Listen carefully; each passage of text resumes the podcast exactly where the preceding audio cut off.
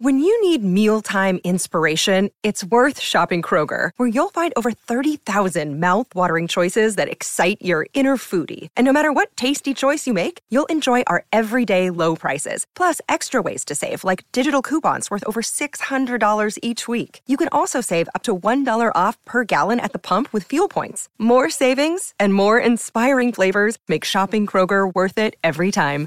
Kroger, fresh for everyone. Fuel restrictions apply. G'day, Mike Hussey here, but you can call me Mr. Supercoach. KFC Supercoach BBL is back and there's 25 grand up for grabs. So what are you waiting for? Play today at supercoach.com.au. T's and C's apply. New South Wales authorisation number TP slash 01005. There is a pig at full forward. Stevie Moblop, what a time! Oh!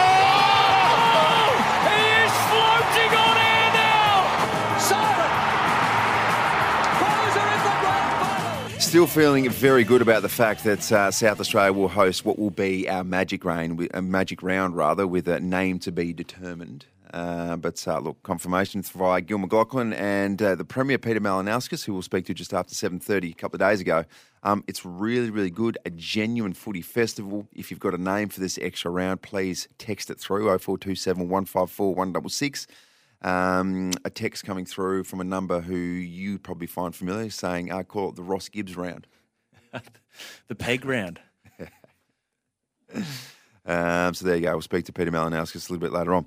Uh, the Adelaide Crows defied the elements to defeat the Magpies by 12 points and advance to next Friday's night's prelim final against Brisbane at Metricon Stadium. Looking forward to that. It's going to be an AFLW blockbuster. The start of the Under the Oval encounter was delayed by 30 minutes due to lightning before a severe thunderstorm just before the quarter time break forced another 43 minute break before play resumed. It was outrageous. Crows kicked the first three goals of the game and maintained their advantage despite a desperate Collingwood doing all they could to haul itself back into the contest during the second half. Uh, the girls did well. Um, they got the job done. It was the most outrageous conditions I reckon you can ever see for a football game. Like, and and then towards the end of the game, the sun was out.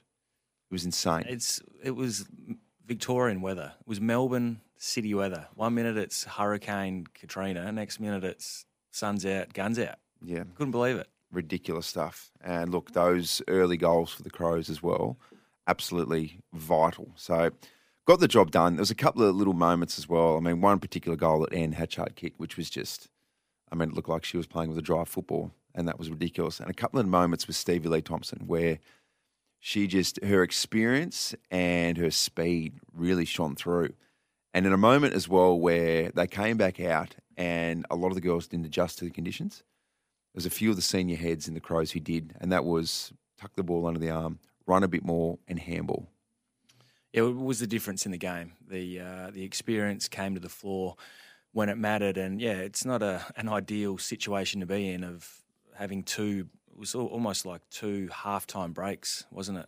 Uh, before before play resumed, but um, yeah, it was pretty pretty scary conditions there at one stage. So uh, glad we got the result in the end because I think the the AFLW said we have to get a result out of this game, whether it's uh, we have to wait all day for this this game to be played. It's uh, we're not coming back tomorrow to play it. So, uh, luckily for the girls, the the storm blew over relatively quickly and, and they could get it done. But yeah, as you said, that uh, that goal Hatchard kick where it carried the pack, bounced, she took it clean as a whistle and, and snapped on her left foot and trickled it through.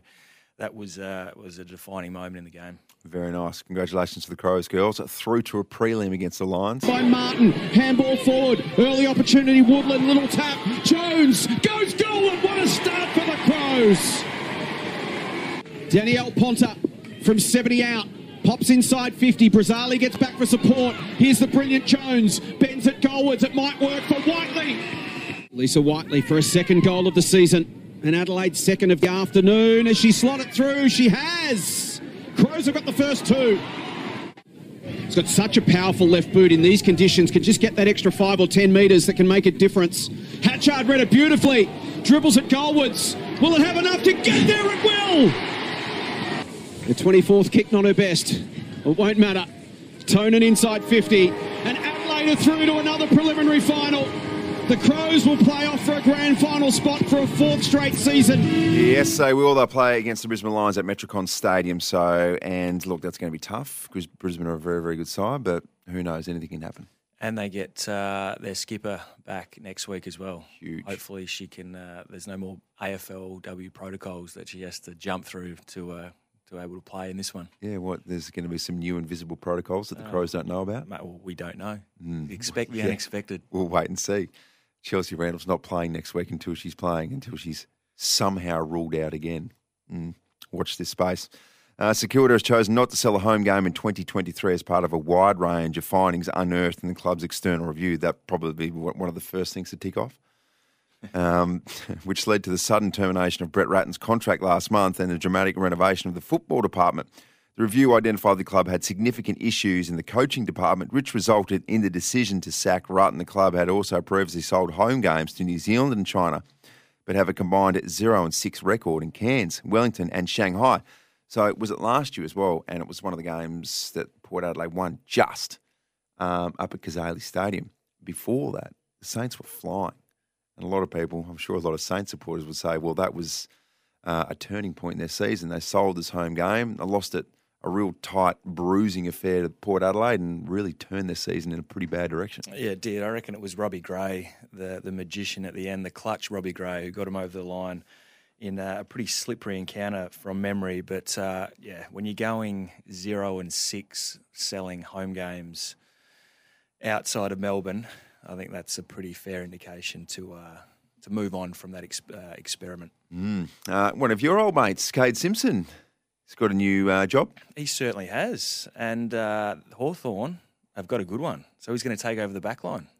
There you go. as an assistant coach under Sam Mitchell. And uh, talking to him last week, he's uh, he's very excited, Hazy. There you go. Let's hear from Cade Simpson on joining the Hawks. Uh, yes, I'll be um, uh, in charge of the back line. So really excited. Probably where I finished my career. Um, so probably where I'm, I'm most comfortable and where I feel like I see the game the best. Um, and a really exciting uh, group of players down. There's um, obviously Sicily and Frost as sort of the mature guys, but um, some real serious young talent down there as well in, in CJ and Scrimshaw and, and Will Day, um, Jarman Impey. Like the list goes on. It's a it's a exciting group, and I, I feel very privileged that I uh, get to work with them. Building a solid uh, coaching resume now is Cade Simpson. Spends a bit of time in the AFLW system. Yeah, he was uh, head of development down there at, uh, at the AFLW, and yeah, he's going to be obviously a big loss. But I'm surprised he actually knew uh, some of those young Hawthorn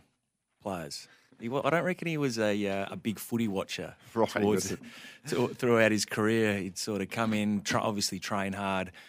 Uh, he'd do some homework leading into the opposition for that week, but uh, I can't imagine him knowing too many uh, younger guys uh, on on many lists. So it was, uh, I reckon he's washed up on uh, on the list uh, leading into that interview. You reckon that was uh, a phone interview and he's just got the sheet in front of him? He's Looking forward to working.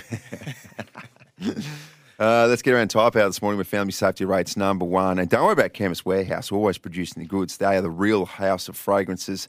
Uh, this Christmas, and we're coming to you live from uh, 1 King William Street, powered by Lumo Energy SA. 1 King William, 2 King William, it's all there. It's all beautiful stuff. It's all it's all the same. It's all Mm. mashed into one. It is. 654 on 1629 SEN SA. Good morning. Want to witness the world's biggest football game? Head to iCanWin.com.au, predict Australia's score with a crystal ball, and it could be you and a friend at the FIFA World Cup Qatar 2022 semi finals, all thanks to McDonald's. Maccas, together and loving it. TNCs apply.